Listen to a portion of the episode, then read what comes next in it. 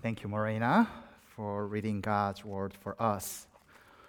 Uh, if you are thinking, what was that all about? Welcome to Chelten. Glad that you're here with us. Uh, today, we are beginning our new sermon series in the book of Micah with the theme of walking humbly with hope. The overarching summary or the plot line of the book of Micah is relatively simple. As you have heard and read, for the sins of Israel, God's impending judgment is to come. But at the same time, our gracious God extends his mercy and hope to us. And yet, Micah does not shy away from giving us this somber warning about coming judgment. And he wants us to be aware of this destructive nature of our sin, its consequence. Our God hates sin. He abhors injustices. He abhors all kinds of oppression. And as a result, impending judgment is inevitable. However, the story does not end there.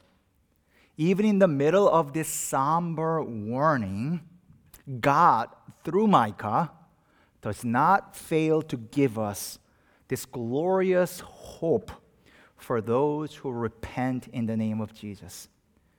He does not fail to give us this hope of restoration so today, book of Micah will challenge all of us for the next 10 weeks.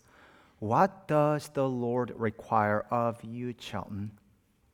To act justly and to love mercy and to walk humbly with our God. That's what we will talk about. As missions committee has put together this refugee project, as Pastor Shep just announced, that's what we are doing. Those people who have been oppressed under injustice, we act justly, we act justice, and we extend mercy as we walk humbly with our God. So I pray that as we dive in today, that we will not treat this book as if, oh yeah, this is what happened in the past. Actually, in fact, that's one of the very precise danger of walking through one of this historical book. We just either look at it uh, through the lens of either historians or just as a detective. What I mean by historian, we just look at it as a historian lens. Okay, this is what happened to northern kingdom of Israel. Oh yeah, and that's what happened to southern kingdom of Judah in this split kingdom. And then we say, oh, yeah, we just hoard all the facts as if facts is what saved us. Or on the other side, some of us just have the lens of detective only. Let me analyze every single detail. That's all it's about. And yet, while those are great, we forget to take one step further. What if this book is not only for northern kingdom of Israel or southern kingdom of Judah, but what if this book is for you? What if this book is for me? This prophecy that Micah writes. What if God does not only hate the sins of Israel, but he hates your sin and my sin? And the cost of our sin is this judgment, damnation. For our God hates wickedness and evil the more the message of Micah becomes reality to you, it will humble you. For we know that we are facing the great wrath of God. And that's the price that must be paid for the sins. And yet we know for those who believe in Jesus Christ, there is hope. There is hope for those who repent in Jesus. I pray that hope that God extends to us at the same time will truly humble us and cause us to repent. So, Chelten, this book is about you and about me. Let me really illustrate that by borrowing another account in the Old Testament. You don't really have to go there, but when you look at 1 Samuel 12, uh, their prophet Nathan comes to have a talk with King David. And here, Prophet Nathan gives a little parable that I don't really even need to explain. Let me just read a few verses that will explain itself. This is what Nathan said to David There were two men in a certain city. One was rich and the other was poor. The rich man had a very large number of sheep and cows, but the poor man had only one little female lamb that he had bought. He raised her, and she grew up in his home with his children. She would eat his food and drink from his cup. She rested in his arms and was like a daughter. Can you tell this rich man had incredible rich of cattle and all, but this poor man had only one female lamb that he loved. This says like his daughter. This lamb would eat from his plate, drink from his cup, and this lamb would sleep in his arm. It's like pet. It's like family member to this dear poor man. And he loved her like a daughter. And then what happens? This rich man decides to throw a party um, by inviting guests, but rather than taking one from his domestic cattle, he decides to take this poor man's female lamb. This is one of the stories in the Bible. Actually, I'm not a crier. I don't cry that often. But every time I read this passage, I, I get so angry and I'm like, I'm moved. Because I'm like, it's like family member this poor man loved. Some of you have beloved dog or something. Imagine that you're like, this is not right. And imagine King David. He has been a shepherd before he was king. He fought the wild animals in order to rescue his sheep. And to say this rich man takes mercilessly, like his daughter, this female lamb, and just kill for his pleasure. Oh, David is mad, and I get angry. David says, I solemnly swear, as the Lord lived, he said to Nathan, the man who did this certainly deserves to die. And then all of a sudden, what? David is fully injected in this parable. Prophet Nathan turns around the corner and says, You are the man. You are the one who took the wife of Uriah, and in order to cover your sin, you killed the man. Oh, can you imagine what David felt? Oh, I'm the rich man. This is about me. This is not just a parable. It smote David's heart to the core, thus resulting in beautiful confession of sin in Psalm 51. My sacrifice, O God, is a broken spirit, a broken and contrite heart before you you will not despise. Chelten, just like David realized that this is about him, the book of Micah is not just about northern kingdom nor southern kingdom. Yes, it is about them, but this is about you that God wants us to repent and humble ourselves in the eyes of the Lord. So I pray that as you plow through, as you walk through the book, the Lord will speak to all of us in this such an arrogant time that we live in. I am so self right. But I pray that the Lord will cause us to repent. That being said, let's dive together what this book of Micah is all about. It's Micah 1 1, this first verse explains its background very well. The word of the Lord that came to Micah to Moresheth during the reign of Jotham, Ahaz, Hezekiah, kings of Judah, the vision he saw concerning Samaria and Jerusalem. This opening verse of the book of Micah actually explains everything you need to know about its background. First, it says the word of the Lord came to Micah. Um, especially in this Hebrew culture, name means quite significant, even more than nowadays what our name means. Um, and the name, the meaning of Micah is who is like Yahweh? Who is like our God? is his name. The very question the name of Micah asks will be answered at the very end of the book. We will get there eventually. And Micah was a full-time prophet. He was a professional prophet, unlike perhaps like prophet Amos, who had other vocation. He was a shepherd and he watched a sycamore tree. Unlike that, Micah, this was his full-time job. And at the same time, Micah was actually nobody in one sense. Unlike his contemporary prophet Isaiah, whose historians know Isaiah as came from aristocrat, perhaps perhaps from the line of royalty. Micah was just, in a sense, nobody. It says what? The word of the Lord came to Micah of Moresheth. Nobody knew what Moresheth was all about, what this town was all about. In fact, you will see that in chapter 114. This town was so insignificant that it was more known as Moresheth Gath. It was more associated by its nearby town. Just like when you try to explain that you're from Dresher to the people outside of Pennsylvania, they're like, what? Dress? What is Dresher? You just say, oh, I'm from Philly area. Oh, they're, oh, I got you. Just like that. Micah came from land of nowhere. I mean, if you remember our account of our Lord Jesus Christ in John 1, when Philip tries to introduce Jesus to Nathanael, when Nathanael finds out that Jesus is from this small town Nazareth, Nathanael says, What? Nazareth? Can anything good come from there? Just like the Moresheth? Can anything good come from there? He's prophesying even to the people in Jerusalem, and nobody cares. His origin is very humble. But you will see that he has a big, compassionate heart throughout the book. And what is the time frame in that book? It says in verse 1 during the reign of Jotham, Ahaz, Hezekiah, king of Judah.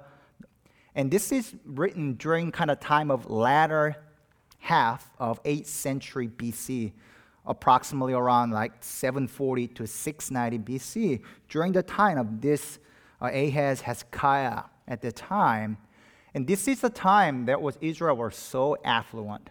Things were going great. Economy was awesome. Stock market was flourishing back then. Things were just great. All was well. But at the same time, even the southern kingdom might have been a little better. It was just like the book of Judges. Everyone did what was right in their own eyes. They were terrible. Everyone just abandoned God. So, as a result, Micah is giving this somber warning, and his prophecy will come to fruition really during the time of King Hezekiah, as it is written in 2 Kings 18 through 20 in that, in that chapters. During the Hezekiah's time, the king of Assyria, Shalmaneser, will attack the northern kingdom and overthrow it.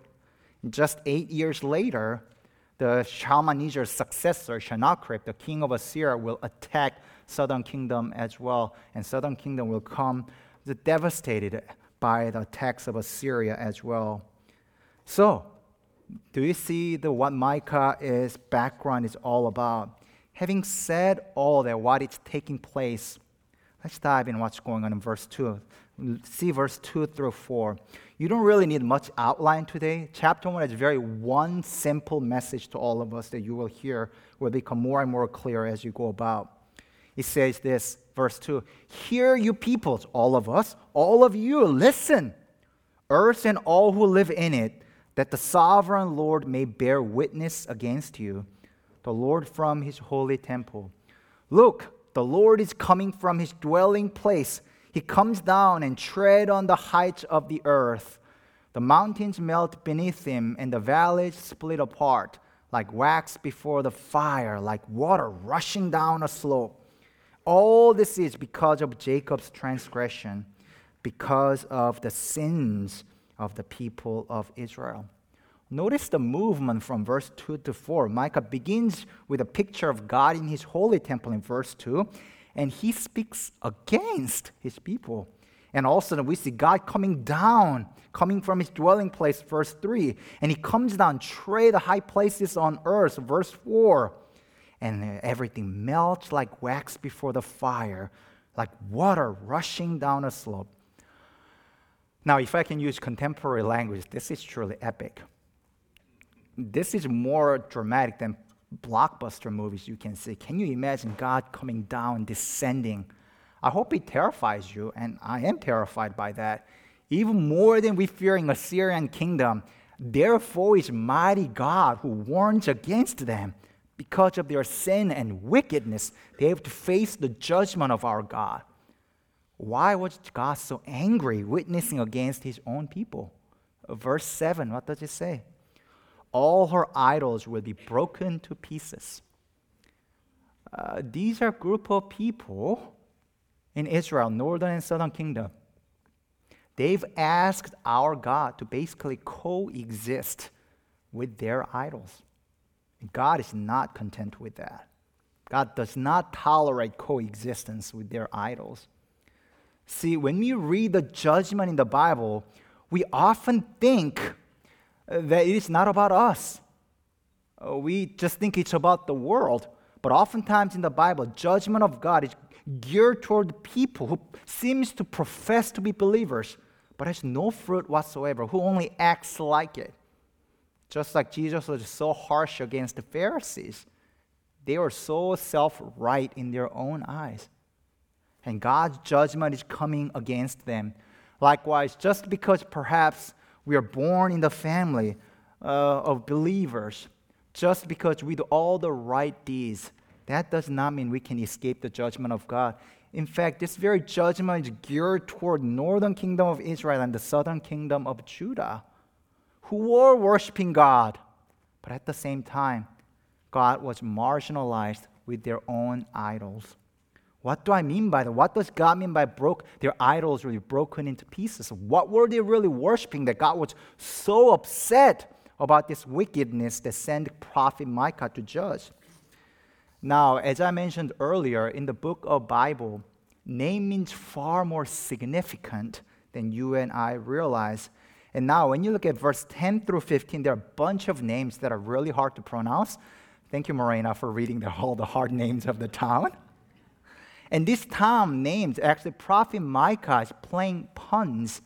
This town name has a very significant meaning to it and how God uses that. Hey, you think you have hope in that? You think that idols will save you? No, it will come to ruin. Just walk with me. I'll walk you through just a few of them. First, verse 10 says, Beth Ophrah. It means house of dust.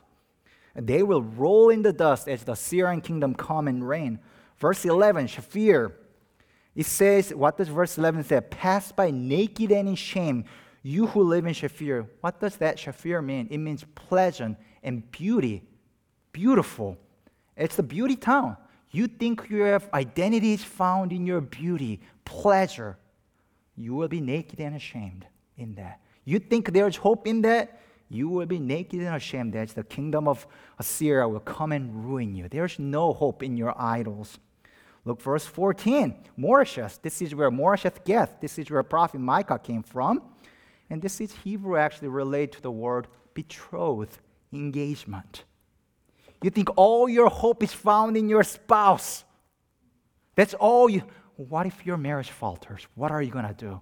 God says, I'm going to give you to the worst husband you can ever imagine the Syrian kingdom, the brutal ruler who will wipe away. You'd think that will save you. Just watch. Nope. Verse 15, town name Mareshah. It's a similar pronunciation of the Hebrew word Yoresh, which means possess, conquer. They pride themselves in power, influence, popularity, perhaps. You think your hope is found in power? You are the conqueror? What does verse 15 say? I'll bring you conqueror against you. You are the conqueror, you will be conquered. You think your hope is found how powerful, how influential, how popular you are? That is not mighty enough to save you. It will come to ruin. God speaks against that. Just like the, all the town has all the meaning behind it. So, what about you and I today, children? Whatever you put your functional hope, in the end, if that's the ultimate hope in your life, it will come to ruin when you ask your God to coexist with their idols. Our God is not content with coexistence. Our God demands monopoly over you. Perhaps, what is that? Um, I wish there was a town named Money. You think your hope is found in your security account? You'll die a million deaths when the stock market crash. You think I wish you said your hope is found in beauty? Oh, you will die with one wrinkle at a time. Perhaps age is a little too sensitive to you. Perhaps some of you, you think, oh, more, perhaps my hope is, oh, I'm getting promoted all the time. I'm getting recognized in the work. I am powerful. You will always feel weak. My hope is found in how smart I am. I must be smarter than everyone else. Oh, you will always be afraid to be found out. There's no hope. That cannot save you. God is not content. What is your consuming desire, Chelten? What marinates your mind day and night? That really shows what you're asking your God to co dwell. If you're waking up and sleeping thought at night is all about your rightness, I'm right, he's wrong. You are living in the right in the world of self-rightness. You have to be right at all cost. God is right. There are so many times we are not. God is not content in coexisting with whatever your consuming desire is. What is that for you?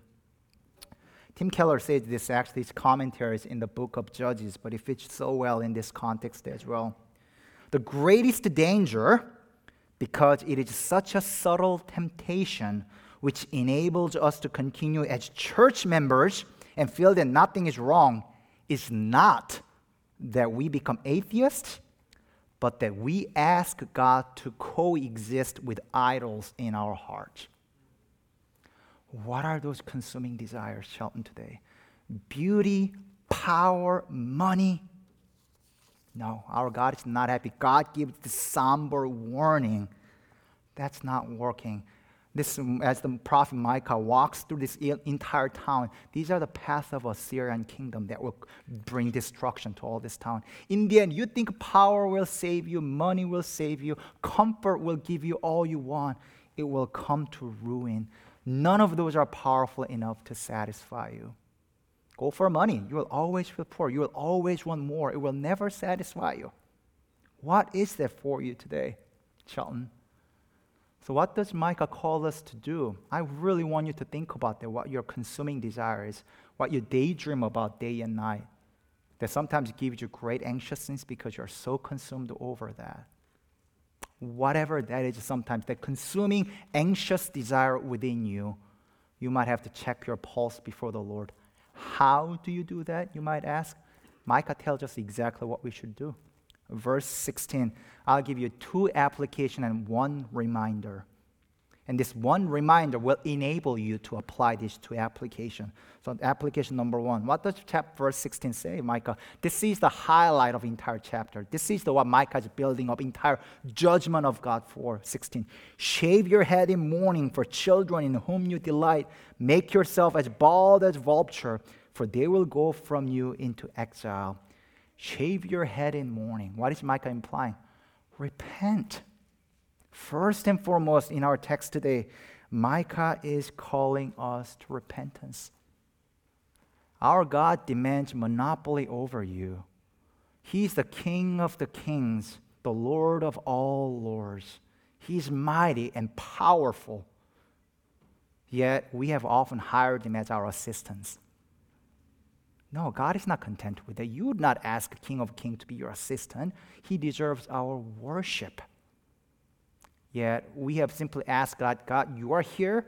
Don't touch my money. Don't touch my power. Don't touch my influence. Don't touch my popularity. Don't touch my heart desire. Let my will come true. Micah is calling us to repent. So at the end of the sermon today, actually, we will do that both individually and corporately together as a body of Christ, Chelten. Fill the blank in your mind. I am somebody because dot, dot, dot. What is it? First and foremost, it should be I am somebody because I'm a child of God, because I am redeemed by the blood of Jesus Christ. We say it intellectually, but functionally, how we spend our time, if I am somebody because I just got promotion. I am somebody because more than anything, I am mother of dot dot dot. I am somebody because I'm recognized. I am somebody because dot dot dot. I got pretty good retirement account in my bank. I just fill the blank, whatever that is. I am somebody because I'm productive. That's often my case. I need to repent before the Lord. What is it for you? To think before the Lord and ask God to forgive you. That's what Micah is calling us to do. Application number two, second. Let us also weep, not just judge for others' sin. Look verse 8 and 9. What does this is Micah speaking. What does Micah do? Because of this, I'll weep and wail. Verse 9. For Samaria's plague is incurable. It has spread to Judah, it has reached the very gate to my people, even to Jerusalem itself. What is Micah doing? He's grieving for others' sin, weeping for how contagious sin is. The sins of northern kingdom, Samaria, has reached the capital of the southern kingdom, Jerusalem. The contagious sin has reached all over the place, and Micah is weeping against the sins of these people. And I am looking at it and I'm not moved. Why am I not moved? I thought about myself. Often when there's others people sin, I don't weep for their sin. I'm, I get mad for their sin, especially when their sin affects me. How dare you to treat me like that? How, what do they, don't they know better? Oh, God, destroy them, kill them. I don't weep for them. Why am I like that? Because I'm so right in my own eyes. I'm right, they are wrong. You are wrong, church. I'm right. That's half my attitude. But look at Prophet Micah, he's weeping for others' sin. In fact, there's actually the mal prophet in the Bible as well, who was so right in his own eyes. His name was Prophet Jonah. He was so right in his own eyes. God hurled him down deep into the sea, finally repents, quasi. But still he comes to the Nineveh. God killed them. Don't change your mind. They are wrong. I'm right. As much as that book is about Nineveh, it's about Jonah, who was so right in his own eyes. Me too. I'm so right that I don't weep for your sin. I don't weep for others. And I say, judgment, God, vindication, compassion, forget that. Judgment, that's what I want. That's often our self rightness.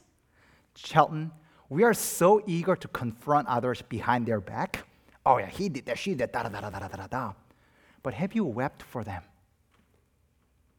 God, will you be compassionate toward them today? Have you really cared for them? Don't just confront unless you're ready to cry with them. When you just confront for sake of confrontation, your self righteousness just shows all over the map.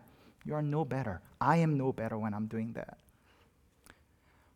The reason why we can have hope today, Chelten, is because God dealt with us very kindly. What if God dealt with me just like how I want God to deal with others when they sin upon me? then if God dealt me like that, I would have been damned and without hope. But our gracious and compassionate God extended forgiveness, compassion, pity upon me, and He calls us to do the same. Don't just judge others' sin, but let us weep together, for sin has affected all of us. This is the very characteristics of Prophet Micah that shows the heart of God. Now, how are we going to be able to extend this kind of forgiveness and compassion to others? How are we going to be able to repent? This very answer is actually found in the very end, the entire end of the book, last three verse. Here in the last three verse of the entire book of Micah, Micah answers the very question of his name. What does name Micah mean? Who is like our God? Here, Micah answers the very question in the last three verses, 7, 18 through 20. Who is a God like you? who pardons sin and forgives the transgression of the remnant of his inheritance. You do not stay angry forever, but delight to show mercy. You will again have compassion on us. You will tread our sins underfoot and hurl all our iniquities into the depths of the sea. You will be faithful to Jacob and show love to Abraham as you pledged an oath to our ancestors in days long ago. We can repent. We can weep and compassionate toward others because we have a gracious and compassionate God who does not remain angry forever, but extends his compassion to us. And what does it say in verse 20, 19? You will tread our sin underfoot and hurl all our iniquities into the depth of the sea. Do you know how God did that? How God hurled all our iniquities into the depths of the sea? When our God threw self right, self righteous prophet Jonah into the depths of the sea, when God hurled Jonah into the depths of the sea, our God was so gracious and compassionate to even rescue this self righteous prophet that delivered him out of the sea.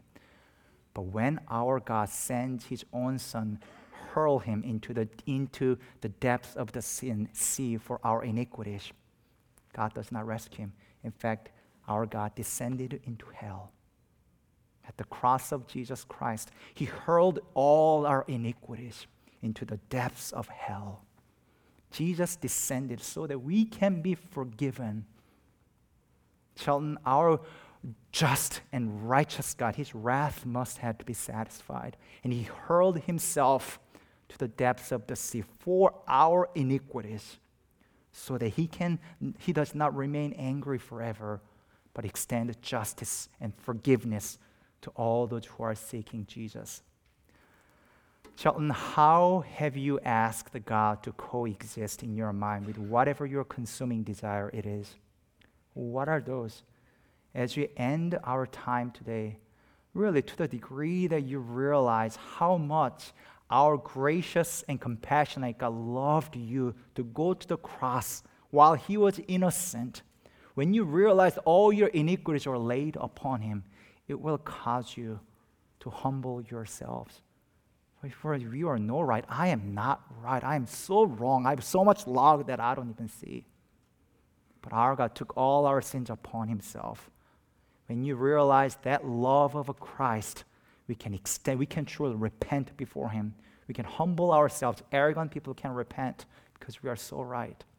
But let us humble ourselves and repent in the sight of the Lord by remembering what our Lord and Savior Jesus Christ has done on the cross. So today, as we end our time in Sermon Chelten, I want to ask you how really have you asked God to coexist? What is your consuming desire? Will you repent? I want to give you time. I want to give you a silent prayer for a minute. Ask the Lord, God, forgive me. I repent, humble myself. And after that, we will confess together as a body of Christ in one voice. And we'll recite it together. But at this time, let's go to the Lord in silent prayer, asking, repent, God, to forgive us for our sins when we are so right in our own eyes. Let's pray in silence.